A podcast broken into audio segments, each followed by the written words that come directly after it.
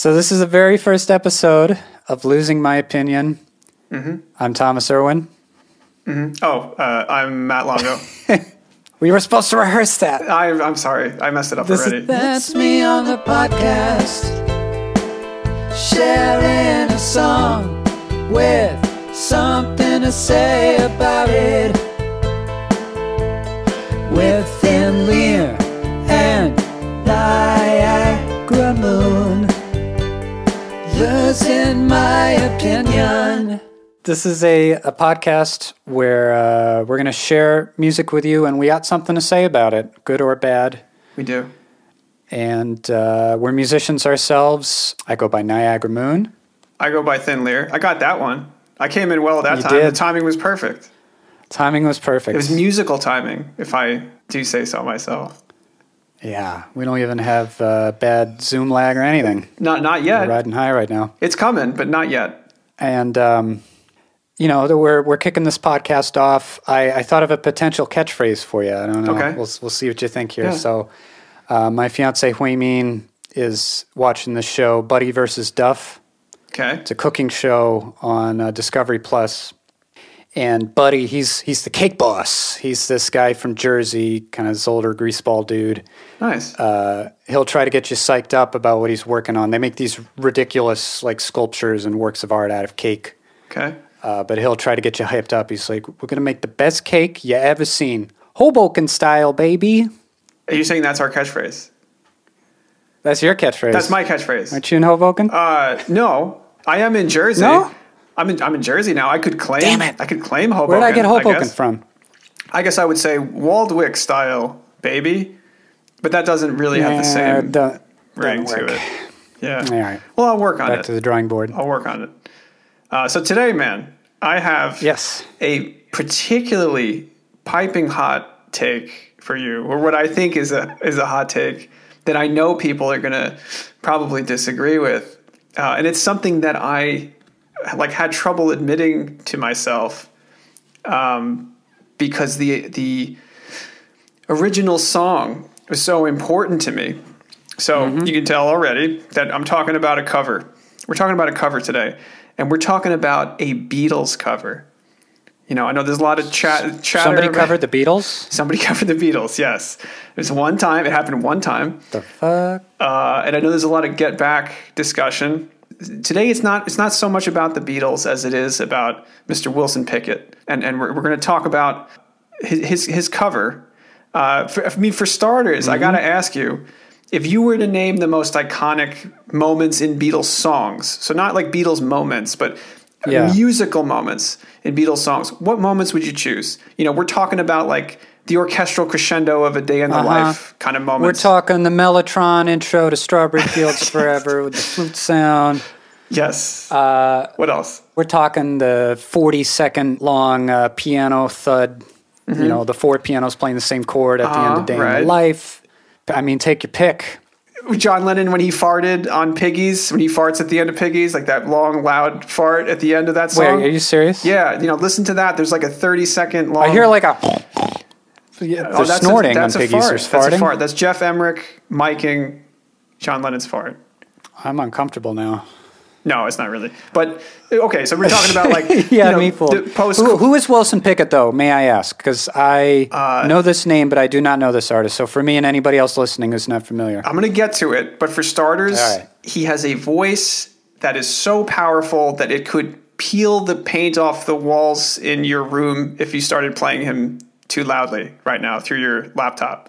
Like this, this guy's voice is just obscenely good, uh, and it factors right. into my argument today, and particularly the way he uses it at Mm-hmm. a key moment. Because one of the one of the what I think is one of the most iconic musical moments in the Beatles is the very end of Hey Jude. Um, that massive Ah. four minute outro, that ending blast of na na na na's, Yeah. right, with McCartney doing his. that's a long moment. It's a long moment. It's a long moment, uh, but it's I, w- I would call it a moment because it's like an outro, you know, and because it doesn't really change. Um, you know, McCartney's doing his little Richard thing over the top. Um, Yeah. But it, you know, it's, it's it's mostly just a simple singular part. It's a vamp. It's a vamp. as they say in the biz. And when you think of the Beatles, it, it's a sound that rises to the top of the brain, I think, which says a whole lot given the fact that they released uh, just a ridiculous amount of great music. So It's- now it is one of their biggest. It one of is. the biggest hits, especially those later years. It is, yeah. So, so what if I told you today that my Mm-hmm. argument is that in a cover version of the song, no less, another artist, namely Wilson Pickett, created an outro that rivals and, in my mind, eclipses that of the original version. And, and keep in mind, this is coming from a diehard, brainwashed Beatlemaniac. What, what would you say to that? What's what is what is your initial gut reaction? Mm-hmm. Say, to that? take a walk. It's nuts. That's nut, nutty talking. Hoboken style. You're talking, yeah. you're you're talking about a moment in musical history beloved by so many. Yes. Paul McCartney, Screaming. you know, the surefire way to get that audience, you know, 50,000, 100,000 people all in the same space. They're, they're all feeling the same vibes at the end of that song. You know, that's, that's his moment. You're telling me somebody else came in and, and, uh, I'm telling you that. gummed up the works here? I'm I'm telling you that, man. And and and I know what you're saying. I it, it's it's you know I have a very visceral memory of seeing McCartney, elder elder McCartney, you know, pl- playing it uh, at Bonnaroo years ago, and uh, having You know, that's not really McCartney though, right? Uh, right. It's the guy you know replaced them after he passed away. Right. right. Just, just to be clear. I under, I'm on the same page as you, right? Yeah. Uh, but he, so he, I had just emerged from the uh, porta potties of Bonnaroo, and that was like a, a harrowing experience. I was already like on in another dimension, having seen those sort of biblical sites there, and then I walked out and, and heard him playing that, and there's a whole crowd singing along, and it like took me back to the first time I heard the song. I have so many different memories of the outro of that song and where I am in my life when I'm hearing it. So it's a bold claim uh, that I'm making here for such an absurdly be- beloved and, and really ubiquitous track. Like you can't escape that part of the song. And to give you a little bit of the background, because I know we we do lo- we love our history here on this podcast. Uh, so you couldn't really escape it then when it came out in '68. It's not like it uh, it was released with a whimper. Um, but a few weeks after it came out, a few weeks, Wilson Pickett stepped into Fame Studios and Muscle Shoals, that that uh, amazing Muscle Muscle Shoals re- uh, recording studio. in Alabama. Have you not heard of Wilson Pickett? I've heard the name. I don't know anything about him. You don't. So it's a blind wow, spot. Okay. Um, yeah, I mean, Wilson. Like, okay, I dare you to listen to "Land of a Thousand Dances" and not actually dance a little. All right, I'm putting it on the list. in, in the midnight hour, uh, 99 and a half. I mean, this guy, you know, it, it, it- there's there's a strength in his voice that is like, um, it's palpable. It, it, it comes through, and he, and he it's it's a yeah. He can, he can melt the paint off the walls with his voice. Uh, Duly noted. and he's a courageous dude because this song came out in August of 68, the Beatles version, and then Pickett went into the studio and recorded it in November, and it was at the top of the charts. Like it was doing its thing. And he really reimagined the whole Wow. thing. Uh, that takes some courage. Uh, have you ever considered releasing a song you love and like releasing it properly? Not even something that uh, you know is currently topping the charts. No. and the reason why is I don't want to pay the the bucks that you have to pay to to uh, to release a cover song It's like more that. of a financial thing. Yeah. Full disclosure, um, uh, maybe this I'm kind of backing up on this question now. You covered Hey Jude. My very first album, uh, Eating Peaches, was at the very end going to include my cover of Like a Rolling Stone. Whoa. That's a rough song to cover. I reimagined it as like a slowed down electronic kind of like chill wave inspired thing, and I, I think it still sounds pretty cool. Hmm. I but I didn't want to pay the bucks, so that is uh, yeah, I released it just as a single independently, the cheapest way you could. This was years and years ago now, but uh, so that was my one stab at it. Can you include that cover as the c- closing credits of this podcast through the magic of Oh, editing? absolutely, I'd be happy to. For me to do my uh, requisite Niagara Moon plug. All right, it's a deal. Um, so yeah, what we're talking about sounds like hubris, right? Um, now, initially, the producer, the great Rick Hall of Muscle Shoals, uh, balked at the idea of Pickett covering the song uh, for obvious Yeah. reasons. Because, like, dude, it's uh, number one right now. Why would we do it? Uh, it was actually Duane Allman's suggestion, uh, and he plays on the track. Yes, the Duane Allman. Um, this was I'm a- I'm a Duane fan. Duane fan. This was pre um, uh, Derek and the Dominos fame, so pre Layla. It's right before Layla. Um, and there is a Layla connection here that we're going to make Okay. later. Uh, there was a whole lot of soul versions of Beatles covers coming out around that time, which I think is why he thought of it. And there was also a whole lot of rock covers of popular soul songs happening at the time. You know, like the, this is blending of genres that was succeeding commercially, not just like being great artistically. Um, so And I this think is also the days, uh, correct me if I'm wrong, where like a, a really popular band could pretty much just do covers. And Sure. Three Dog Night, like what the fuck's that? You're just doing other songs. But like that was popular.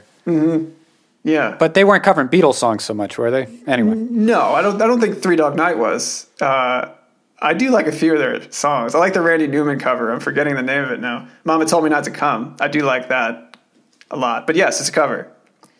Um, but so Pickett was initially kind of reluctant. I mean, he wasn't uh, down with the idea as soon as Duane suggested it, but he came around to it, and I think he started to envision what he could bring to it, like how he could remake the track in his own artistic image. Uh, He must have, because the he comes into the track with such strength, and it's like a one take kind of thing. Um, the producer, like Rick Hall, is sort of known for like doing it until you get it right. Um, and even he was like, I can't ask these dudes to play this song again. Uh, they did the job. Um, Yeah. And like I said, like listen to Land of a Thousand Dances before you listen to this cover because it's, it's a really great representation of just like um, how incredible uh, Pickett's voice is. Um, and you, now you pair that voice so that the strength and beauty of what he can do with the playing of Duane Allman, and then you get this cover. Open the link. Hey, there's a picture of Duane Allman. Duane Allman, yep. Are we starting at the top? Yep, start at the very top. We're going to just play the intro of the song. Click.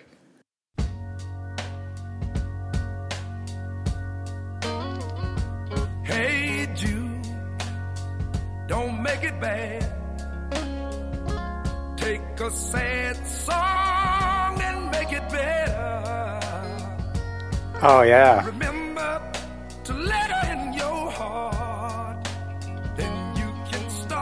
So we'll let it roll into the next verse. to make it better. Hey Jude. I want you to get to this chorus. afraid. You were made, made to go out and get her. The minute you let her under your skin, The band is great. Mm-hmm. Oh yeah, and his voice is perfect fit for this. Wait, wait till you get a load of these horns.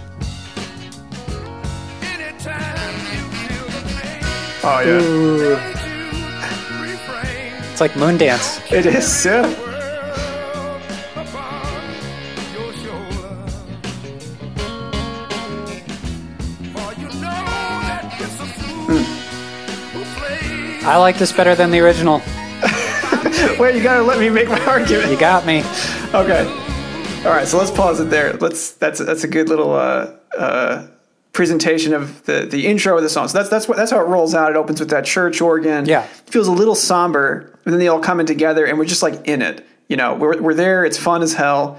Uh, and, and and Wilson comes in at like an eleven. You know, like he doesn't. He's not easing into the song. It doesn't. It doesn't start in a stripped down way. So the fact that I'm telling you now, the song gets so much bigger than this.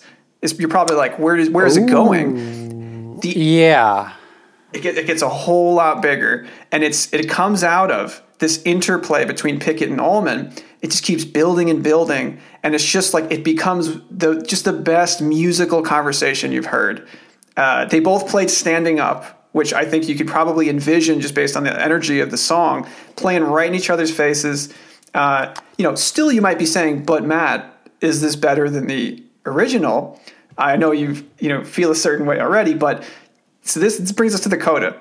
Uh, that iconic piece of Beatles music we were talking about that I feel is, is just rivaled and eclipsed by this version. Here here it is.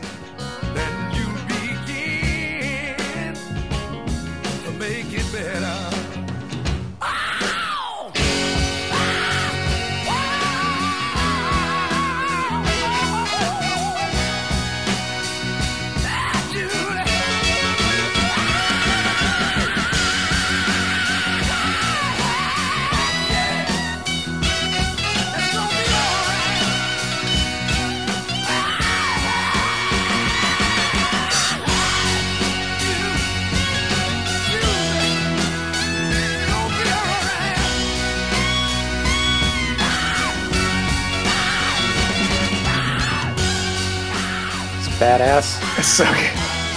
It's so good. I mean, I'm sitting here. I got goosebumps right now. And I've heard. I've been listening to this all week in preparation. This would be in the credits of like an awesome HBO miniseries. they pick stuff like this. Uh, it's just so powerful. Uh, I think I stood up out of my chair the first time I heard it. I didn't know what to do with myself. How do you just like end a session and go home after doing this? I feel like it has to end here. Just Yeah. go on with your day. Yeah, you're not. I, I don't think you're doing uh, takes of other tracks after that. so, yeah. Wow. So that is just a thing of um, a, thing of beauty. Uh, I, I, I really I have trouble thinking of a more powerful cover just in general, uh, let alone powerful cover of a song that's this iconic. I mean, can you can you think of anything? Well, it's, um, I mean, short answer, no. Um, I did think of Stevie Wonder's cover of "We Can Work It Out." Oh yeah. another Beatles song. Oh my goodness. I, I, I forgot about that one. That is that is very powerful, and I do love it. Not necessarily to the level I love It, this it, it doesn't, you know, hit the highs that this is hitting, obviously. But you said Wilson Pickett, and I. It sounds like the actor Slim Pickens. I'm just picturing like kind of like a a podunky country, uh, white dude from the south. Yeah, kind of countryish approach.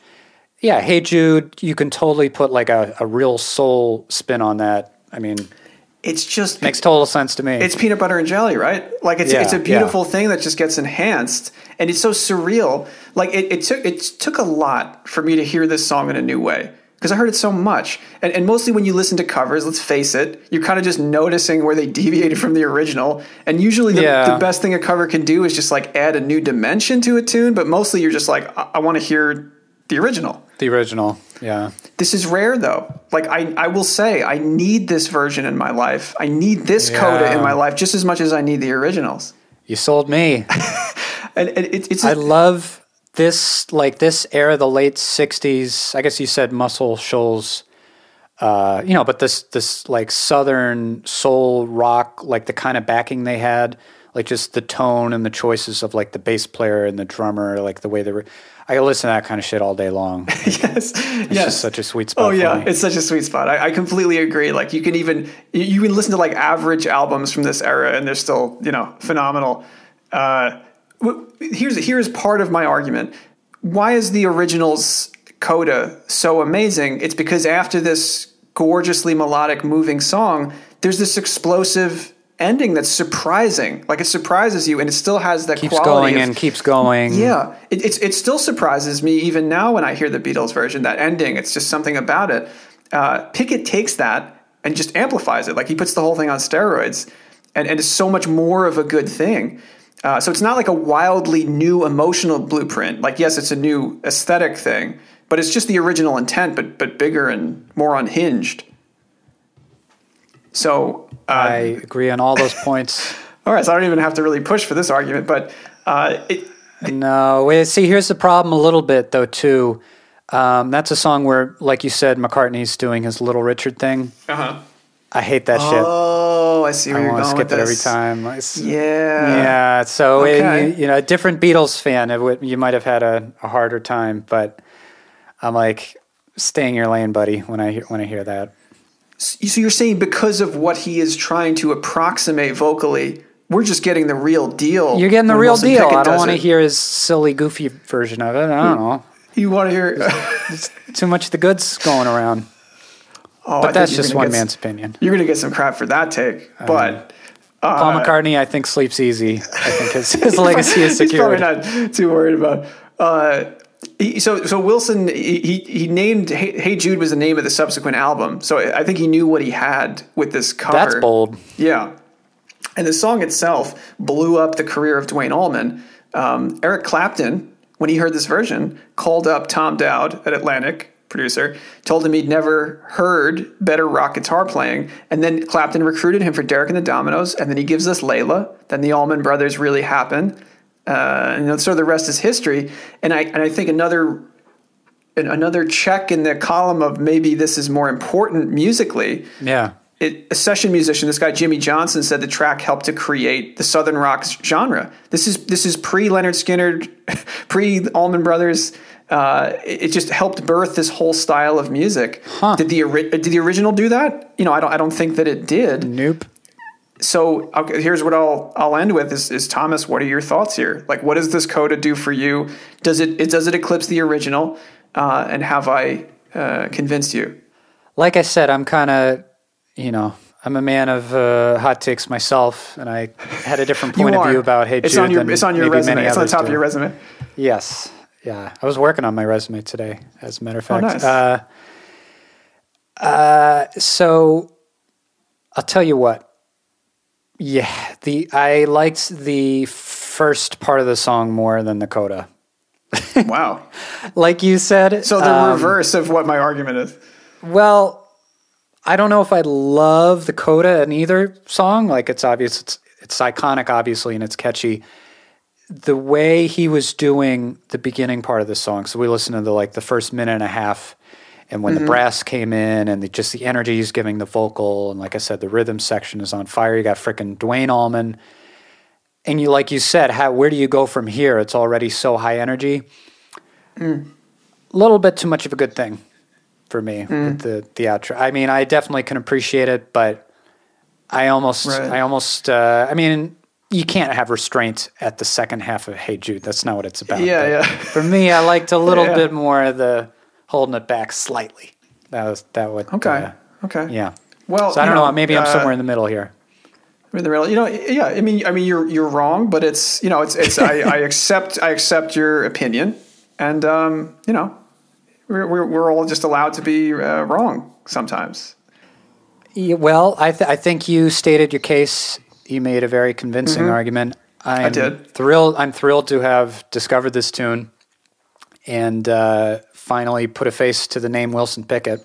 So Yes. Oh, okay. And yeah, and then the next thing you should do is listen to "In the Midnight Hour" and "Land Yeah. of a Thousand Dances." And Oh and just, yeah, yeah, you know, dig, yeah. dig no, I'm. I'm thankful for the thankful for the new recommend. It's it's been a while since I've had like a classic artist to dig into that I kn- know nothing about. I think like Nick Lowe is the last one. So oh, that's a good one next on the too. list, yeah. Well, this you're going to enjoy this, and, and I think you know his, his stuff is very well produced too.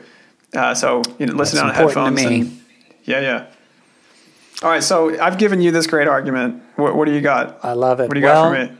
So I'm going to present a song today, a tale. The theme here is a bit revisionist history. Okay. So I'm talking about a, mu- a musician that you are, I'm going to say you're very likely familiar with. Many people nowadays are not. Um, Okay. And this musician is famous for one song in particular. And even that song, I, I wouldn't count on uh, younger people knowing it because it's it's kind of it was huge at the time, but it's kind of faded away over the decades. Feel free to, to guess who I'm talking about at any point. I have uh, no idea. confirm if you're I have. right. I have no yeah, I'm, I'll, get I'll get a little more specific here. Are we talking like one hit wonder? Are we talking about? Yeah, we're we're well. Oh. That's kind of a bit a bit of a question, but uh, yes, uh, the certainly the the common perception is this artist is the definition of a one hit wonder. Okay. Uh, they came to prominence in the early '60s. Early '60s. Okay. Early '60s. How and- early? Like pre Beatlemania? as early as it gets. Before Like Beatlemania, January 1st, 1960. almost distinctly pre Beatlemania. Wow. Okay. All right. but uh, they're they're famous for I'll say uh, dance tunes. They were synonymous with uh, dance hall music. Okay. Um, I'll get a little more specific now. Uh, Right. Part of their name is is based off of uh, something you'd use to play a board game. Hmm. Are we talking about Ch- Chubby I'm Checker? talking about Chubby Checker, okay? Okay. talking about motherfucking Chubby Checker. Yeah. Are you familiar with the man? I am familiar with him. Uh, I am also familiar with the fact that uh, there's like a weird sequel thing that's happening with those singles, right? Like, like that, that the song "Let's Twist Again," like we did last summer, oh yeah. came out of a previous incarnation of him twisting. And I think there was another one after that. There was like several twists related. He rode the, The twist. twist. money train all the way around the world. He twisted back. all the way to the bank, is what you're saying. I'll I'll give you all right. Let's I'll present it this way. I'm going to give you a list of his studio albums, starting in 1960. He was 18 when the Twist came Okay. out. How many uh, life and career defining decisions uh, did you have to make at 18? Oh man, not a, not a whole lot. You know, so th- I said this is a bit of a tale of revisionist history. Um, I'll get to my point soon, but I, you know, we, we this guy this is all basically a punchline. Oh, that guy who did the twist, ooh, whatever. His name's Chubby Checker. Haha. Reminds me of Fats Domino. There could be an argument made. This man potentially could have been seen as an artist. We'll get to that in a second. Okay. But we got Twist with Chubby Checker. And then in the same year, for Twisters only, next year is 1961. Let's twist again. It's pony time. For teen Twisters only. Limbo Party. That's Okay. all in the year 1961. Four albums. Uh, 1962, Beach Party. Twisting Around the World. 1963, Let's Limbo Some More. Okay. Let's. Is that a question? Was that one? A, was that a? qu- there was no question Oh, mark. is he saying it's, it's, I- it's that was, uh, artistic statement. license. We're limboing more. Yeah. Yeah. Chubby Checker in person. 1964, you got Chubby's folk album, Pathetic. He has a folk record. It's such a. It's called Chubby's folk album. I listened to a bit, and it's actually a lot better than it has any right to be. You you just think like, oh, like this is what this guy's clinging on to. Like four years later, he just has to grab on to what like whatever current musical trend is going on, and it's Chubby doing folk like hacky, whatever. So then 1965, nothing. 66, 67, 68, 69, 70. And then in 1971, you have the album Chequered, Okay. spelled the British way, the Q. like uh, with QU. Okay. That's beautiful spelling. Chequered. And we're talking about Chequered today. I'm very curious about this because I don't know anything about this man's. You don't know No, shit, know right? Nobody does. I know this song. Nobody I know does. the one song. This album flopped. Okay. You know, you know the one I song. know the one song, and that it was based on a series one? of twisting songs. Wait, wait, which which Chubby Let's Checker twist song do you know? again, like we did last summer. That song. Oh, you know that before the twist. I do. Yeah, that's that's the one I really am familiar with. I I, I don't I, I couldn't actually tell you Hmm. What the original twist was. I know I just know Are the, they different? yeah, because he's saying let's twist again. so clearly in the initial one they're twisting for the first time. Yeah. Hey, if you need another hit, just have your hit song and then add again. again. Yeah. Uh, well, so we're talking about Chequered. This album flopped. Uh, if you go to this man's Spotify page, it's this album is not on there. He's kind of uh, not really decided to promote it much in the um, ensuing decades. It's kind of forgotten a bit of psychedelic hard rock history. And my thesis is if he had had at least one good collaborator, he could have been somebody. He could have been a contender. You mean beyond the one hit wonder of He could have been considered an artist. Anything beyond just oh that guy who had some freaking twist, twist song Yeah. 60 years ago now, and then after that, he's just a joke. He could have been more than simply a right said Fred, I'm too sexy for my shirt status artist. Hmm. That's that's my my theory here. You may very well disagree, Okay. but uh, we're gonna listen to a tune now. Uh, this tune is called "Stoned in the Bathroom." Whoa, okay. This is very different than twisting. Was was pretty innocent. Oh yeah, no, it ain't 1960 anymore. He's not even it's not even on the dance floor. He's like presumably by himself. No, he's bathroom. he's he's going inside his mind. Okay. This is the third He's, eye he's song. digging deep. Let's go.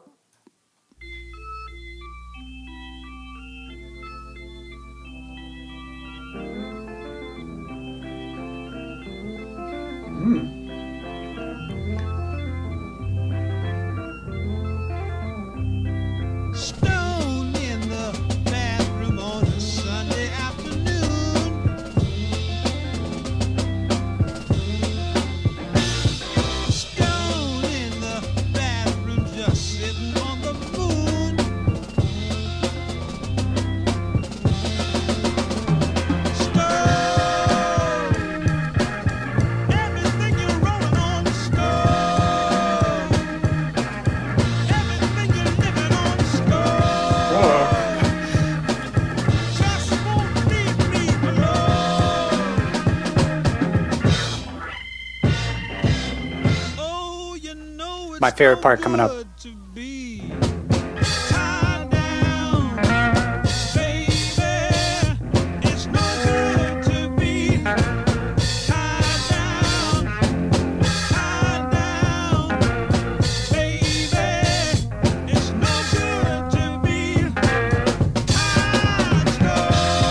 right. You get the idea a little bit. Yeah, I do. Yeah. So he wrote every song on this album himself. Okay. It's a full length album. Uh, it's in this kind of like late 60s, early 70s hard rock genre, a little deep purple. Yeah, dare I mean, I. I hear some of that with that. That organ is is uh, is nice. Pretty funky drums. Is uh, and uh, it was produced by a man named Ed Chalpin, who at the time was also Chubby's manager. interesting. It's quite a weird Wikipedia for this Ed Chalpin. I'll just read a bit here. Record executive and producer and manager. He's pr- he is quote unquote he is probably remembered for his association with Curtis Knight and the Squires, which caused problems for Jimi Hendrix throughout his career. Um, so this guy, as far as I could make out, looking on Wikipedia and Discogs, it's like he worked with Jimi Hendrix's first band, or whatever one of you know the band that Jimi Hendrix was with before he struck out on his own. I've never, I personally haven't ever heard uh, Curtis Knight and the Squires. So I can't comment on him, but he did this album for Chubby Checker, and then it's nothing, nothing else on that resume for Oh, this that's man. it. really. So this is his sole production credit. I don't know if it's the only one, but I couldn't find any other names. Yeah, going go in my research here. it's it's Uh, very loose. Like the like the feel of it is very loose. Like you could tell, like you know, very they sort loose. of like lose the tempo sometimes, and you know, it, it does sound like an early take, like because he's not yet like Yeah, getting all the lyrics, fitting all the lyrics into the into the tempo. the uh, musicians remain uncredited. Okay, and as far as I could make out, uh, they only like they recorded this in in a couple of days. It was very, you know, rapid fire uh, sessions. It was uh, uh, recorded in New York, and um, I don't know. First thing that came to mind for me, you know, having your manager be the producer. Does that ever work out? I think well, I think maybe that has worked. Isn't Springsteen? Doesn't he have that situation going on where he's uh, with Jon Landau? Oh, really? I don't know for sure. I, I think uh, I might just be making that up, but Oh no no no! Because no, he had um, what's his face, Sopranos guy, Steven Van Zandt. well, he was like a yeah key collaborator. But I do think Landau was Yeah. producing stuff. But I don't have many Yeah, examples it, of it wasn't like Landau and Bruce, and nobody had it. right. Yeah, I I'm skeptical that it it's an arrangement that works because it's like the guy who's responsible for you know shouting at people on the phone to get you your money. He's gonna tell you if that drum take was good enough, if the snare is in tune. the Like, snare the snare drum is mic'd properly. Yeah, also, it's I'm sure they rushed these sessions. yeah. Um, you know, it uh, just the, I, I played you one of the tighter tunes. There's like weird kind of shaky moments in a lot of these songs that it's like, yeah, you might want to do some more takes or flesh this out more. They, they do sound like first take. It, it's that that song sounded like first take. I, I that being said, I, I really like it, and and I would definitely listen. I would listen to it, um, you know, outside of this podcast, and I would never guess that it was in a million years that it was Chubby Checker singing because his Yeah. voice also sounds different from that, His voice is lower. Yeah. Yep. He's he's kind of giving it a different affectation. and it's very like darkly trippy. The lyrics that he's talking about, like uh, kind of getting lost. In in in, Yeah. in drugs, and uh, that's not what I was expecting. there's no glamorous side to to drug use, uh, as far as I can tell with this album. It's it's kind of yeah. He's he's checking it all out, and he's gonna he's gonna give you the score. Maybe this is what happens when you twist too much. He, he got twisted. Is this about the dangers of just dangers of twisting? He should have called this album Twisted. Oh yeah. Forget Chequered. Yeah. But uh, yeah, so if we're getting to the core of my argument here, and I'm going to show you one more little bit of a tune that kind of further illustrates this. It's like there might have been something going on with Chubby. Like you said, you just heard this and you're like, oh, I'm kind of into this. Yeah, This is kind of cool, really kind of interesting. His voice sounds different. He needed a creative partner to kind of bring it home. I think like maybe a co-writer, like a Bernie Taupin type, Right, right, right. where it's like, okay, you're working on this, you got these ideas, but like, let's clean this up because this intro to this song with the organ, I don't know, dude, this gets a little wonky for a bit. Like, you know, let's put a little more structure here. Yeah. Let's rehearse. um, I got it because it's like Ed Chalpin. You know, oh, you know, oh, you want to do more takes? Well, if we quit the sessions now, think of the thousands of dollars we saved. Save. Yeah, you don't know? want the person in charge of finances uh, recording. We saved so much Yeah. money. He needed an Eddie Kramer. I mean, everybody could use an Eddie Kramer. Are you familiar with Eddie Kramer? Uh, yes. Yeah, yeah, yeah. He was Jimi Hendrix's main guy, but he's worked with freaking everybody. Beatles, Bowie, Rolling Stones, Zeppelin, Clapton, blah, blah, blah. you get the idea. He, but if he had like at least one person like that in his orbit to kind of steer the ship a little bit, I think this album could have done something because it totally tanked at the time. That's not surprising. Yeah, on all accounts. I mean, also the freaking cover. He looks. Sorry, he looks like he's waiting for the bus. It's a very underwhelming Kinda- image to put yeah. on your your big experimental Kind of pensive album. Yeah. Uh, so I don't know, maybe like a, somewhat of a creative collaborator and like a brand consultant. It's all right. Didn't have to be anybody, just somebody to help you. in this is a very vulnerable moment. How many how many artists do this? this is Let's a back huge, up a little bit. a huge stylistic jump, and it's it sounds. I mean, I've just heard this one track, um, but he's he sounds like he's getting far out. And if you're saying that the other tracks feel even more loose, um, you know that there's this is a, probably a different marketing strategy that could have been employed. Yeah, I think there there is something here. I'm going to play you one more song. Okay. And to further illustrate my point, this was not on the original version of the album, let alone like anywhere near the beginning of the album, which is nuts. So to me, like this is this is your opener. What I'm about to show, like this is there. There's something going on here. This song is called. Uh, so we just heard "Stoned in the Bathroom." This song's called "Gypsy." Okay. What?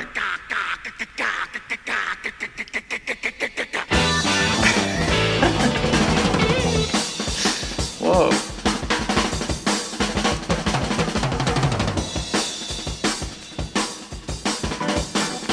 Yeah. This isn't oh, this isn't on the record. Wow.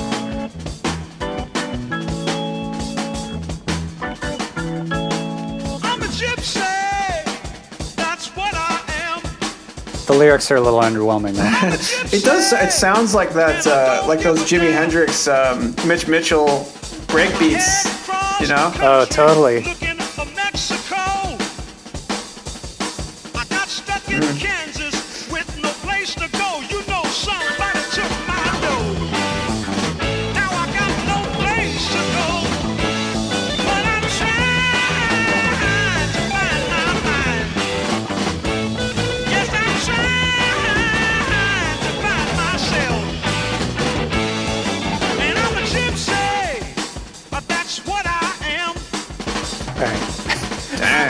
Song's five minutes Those long. You get the drums idea. are wild. Who, who's playing? Do you know who's playing Um, drums on that? It even sounds like Mitch Mitchell a little bit. You're gonna leave that guy uncredited? Yeah, it's messed up. I don't. It's uncredited. What a slap in the face. Wow. Yeah, I mean that's that's You credit your musicians. very fast, uh, considering what he's doing.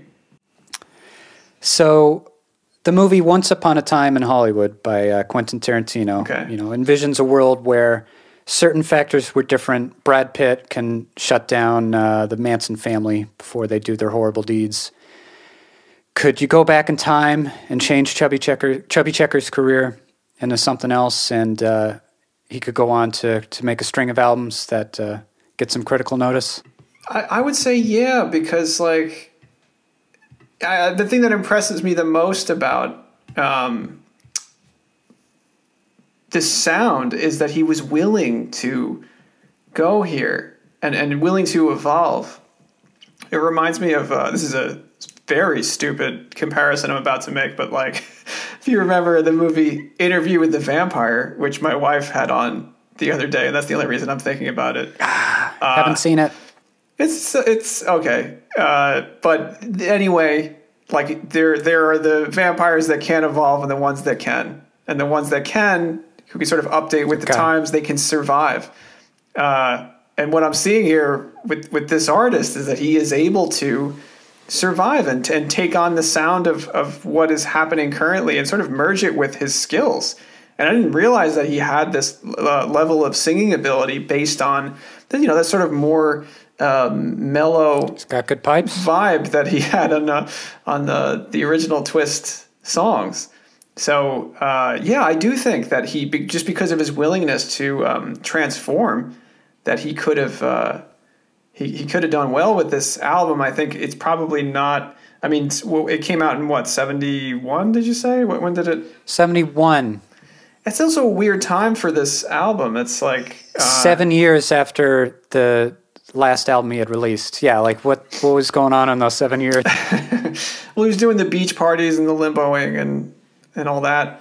I mean, it does it does make it very evident that that what he was doing up until that point must have been a slog, right? I mean, I don't know, I don't know much about him or what he said about it, but if this was sort of waiting and I got, I got one quote for you. okay, Um. So one thing he said uh, in the book, "The Twist: The Story of the Song and Dance That Changed the World," uh, ellipses. In a way, the twist really ruined my life. Jesus. I was on my way to becoming a big nightclub performer, and the twist just wiped it out. It got so out of proportion. No one ever believes I have talent. Hmm. that's really sad. I have a I have a counter to that that I discovered about a half hour before we started talking that unfortunately puts this whole thing kind of out of whack a little bit too. Okay, um, There's a clip of him on YouTube uh, from like 2013. He's playing at some venue called Looney Tunes in West Babylon, New York. oh West Babylon. Uh, Okay, yeah, I know the area. Yeah, maybe you know Looney Tunes. And um, he's, you know, he's he's got the girls on stage with him, and the, the guitarist with the sunglasses, and the drummer, and it's kind of a small stage. But hey, you know, you take your gigs where you can get them, and Yeah, power to him all these years later, you know, gigging around 2013. But he takes it upon himself to go on this like four minute rant before starting the twist, like it's in between songs, and he's like, "The song I'm about to play you, the twist." He go he repeatedly says it's it was the best song in the world, okay. and uh, he he starts complaining for like two three minutes about how it's been so unfairly ignored. Like you know, the, you hear the Rolling Stones on the radio all the time, even though they haven't hit in a while. How come you're not going to hear Chubby Checker? You know, the Twists. You know that it was so much this and that. And all the other musicians on stage are like cringing and looking down, and you can tell they're like, God, I want a different gig. Uh, he just, but he just goes on and on about the the twist is so good, and why are people ignoring him? Call call your local radio station. You know, this is unfair. So I'm like, is this Stockholm syndrome? Like this guy had to be, he had to be the twist, so he he had to change his whole mind about it after like you know his his artistic effort failed or what was. I just I got very interested in the uh, psychology of it all. Well, I, I mean, on the scale of one hit wonders, like it's pretty massive. I know it's not like probably often it's not brought up enough in the you know what are the biggest one hit wonders or whatever, but uh, yeah, I mean, it really was like a phenomenon at the time. So uh, I can see why you, he would be so conflicted about it because it, it gave him just probably an insane quality of life for that period. And then he has to play it constantly. And it's not like a song that like I imagine you can still relate to. Like well, you know, when you're 50 and you've sung it for, you know, 30 years or whatever, it's probably tough to dig into the the motivation behind it. he he was comparing it to the, like the Beatles and the Rolling Stones though hmm. like yeah like they're both old acts but dude like you ne- you never made sticky fingers I'm sorry like this is not just a Well, maybe- the world's against you kind of I thing think as that he was he, maybe could, this an album like this shows that he was he was trying to, or he was trying to have that second act, or that's that Yeah. second creative life. It- I've showed you the highlights from this album Okay. I to- I totally get why it flopped still like I said it needed a little more juice like musically it wasn't if you're going to do something like this, it's really got to musically hit, Mm-hmm. and he didn't quite have. The big question here is why is Ed Chalpin the best he could do? Mm-hmm. If he had such, such a big hit like that. I, I- yeah, yeah. It might he might have been the person who was like, "All right, I'll take this on." Like it, it was probably a tough sell for anyone that he didn't wasn't like uh, involved with already. That might have been why he was he was stuck working with his manager producer. He's still alive, right? Chubby Checker. He's still going. Yep, he's still around. I don't know why he won't put uh, Chequered back on his Spotify. It should be on his Spotify. I would I would 100% listen to that in my spare time. He kind of, I get the impression he's he's just. It's like uh, he doesn't want to think about it. He's just buried it under the rug. Wow. Yeah, this this is like one of those records that you could see there's like a groundswell behind it. Uh, maybe it starts ironically of like, oh, the guy who did the twist, like you know, uh, but and then it becomes something where people rediscover it. I, I could see that happening. Like it's interesting enough. The, the two tracks I heard, it's it's interesting. It's funky. Sounds different. It's it's really loose, and it's like that's some of those things are the recipe for a cult album. You know, a lot of cult albums are really loose. Yeah, like I said, if he had, I think if he had had a little more time in the studio, maybe a little co-writing going on, a mm-hmm. little more attentive production. Because right now, this album, Chequered, I feel like it's it's more of a curio, but it could have it could have risen to hidden gem status. I, I, I, I- I agree with you. I, I need I need a time machine, Matt. I'm gonna go To go back in time and, and fix this Chubby Checker album. Yeah, and, and I saw that one of the one of the YouTube comments was talking about Joe Cocker, saying, "Well, if Joe Cocker sang this, it would have been a huge hit." And I know that you have issues. Yeah, with I agree Joe with that. Cocker. I Joe Cocker's not. uh, Fuck Joe Cocker. He's nothing to Wow, me. Get, that's a hot Chubby take Checker right in there. Yeah, he's just a singer guy. How many others, you know? And he's it's that Paul McCartney thing. He's he's he's I don't if you're gonna sing like that, I don't want Chubby Checker. I don't want some Right. guy in a tie dye shirt. Yeah, I don't. I don't. Can't say I feel strongly one way or the other. With he does have gross hair, but uh, yeah, yeah. So that's. uh, Anyways. I, I I do agree with you though. I, I think that um, I I it's it's in my queue now to listen this week to, to check out that whole record. I, I feel like it's there's a lot that's going on there that's very interesting, and uh, it's one of those things that could be discovered. It, what's being discovered Go now? forth. Yeah. Yep. Come to your come to your own conclusions. I, Yeah. I heartily encourage it. So yes, there. My whole point is there's something here, and I, I get. I, if anybody can think of it, please let me know.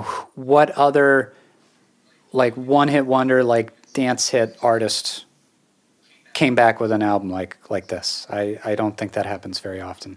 Hmm. Anyway, So what what have we? Um, what would you say we've learned today? What's, the, Um, what's the takeaway? The last thing I wanted to share that I've learned, in fact, I got this from Reddit r slash today I learned, the first thing that came up when I looked up Chubby Checker. okay. So this is what I learned, Matt. Singer Chubby Checker, famous for the song The Twist, sued Hewlett Packard over an app designed to measure penis size called Chubby Checker. Oh wow, that's uh, interesting. That's from The Guardian, so you know that's real. Well, good for him suing there. You know, you got to stake your claim. I mean, that's like pretty humiliating. Uh, Why would you call yourself Chubby Checker though? Past like who who knows 60s, if he you know? who knows if he uh, came up with that himself? I mean, does, that sounds like a oh nickname. you know that's the story goes that's a it was a nickname given to him because he's like you know childhood childhood nickname Chubby. Mm-hmm. Oh, is your last? There's Fats Domino. Are you Chubby Checker? like Oh wow, I never put that together. yeah, but in the Wow, seventies, that, that is that actually is something I learned today. That blows my mind. Chubby Checker, Fats Domino. in a post in a post Woodstock world, you're gonna still call yourself Chubby. sure. You know, that's a whole other. I, we we're out of time, but Yeah. that's a whole like change your name, dude. I don't know. But Wow. yeah, Hewlett Packard got a little out of line there. Hewlett Packard. What were they thinking to begin with? Um, what did I learn today? I learned that uh, you need to listen to Wilson Pickett as soon as possible. Oh hell yeah! Uh, that that needs to happen. Uh, listen to a song called 99 and a half. That's that song. It's, it's a lesser right. known song, and it's just uh, it just kicks so much ass. I'll cue it up. Okay. All right. Well, thank you so much for listening, dear audience. I don't know if I'll leave that. in. It's pretty stupid. We'll come up with something good to put in there. We'll come up with something. Alrighty. How does it feel?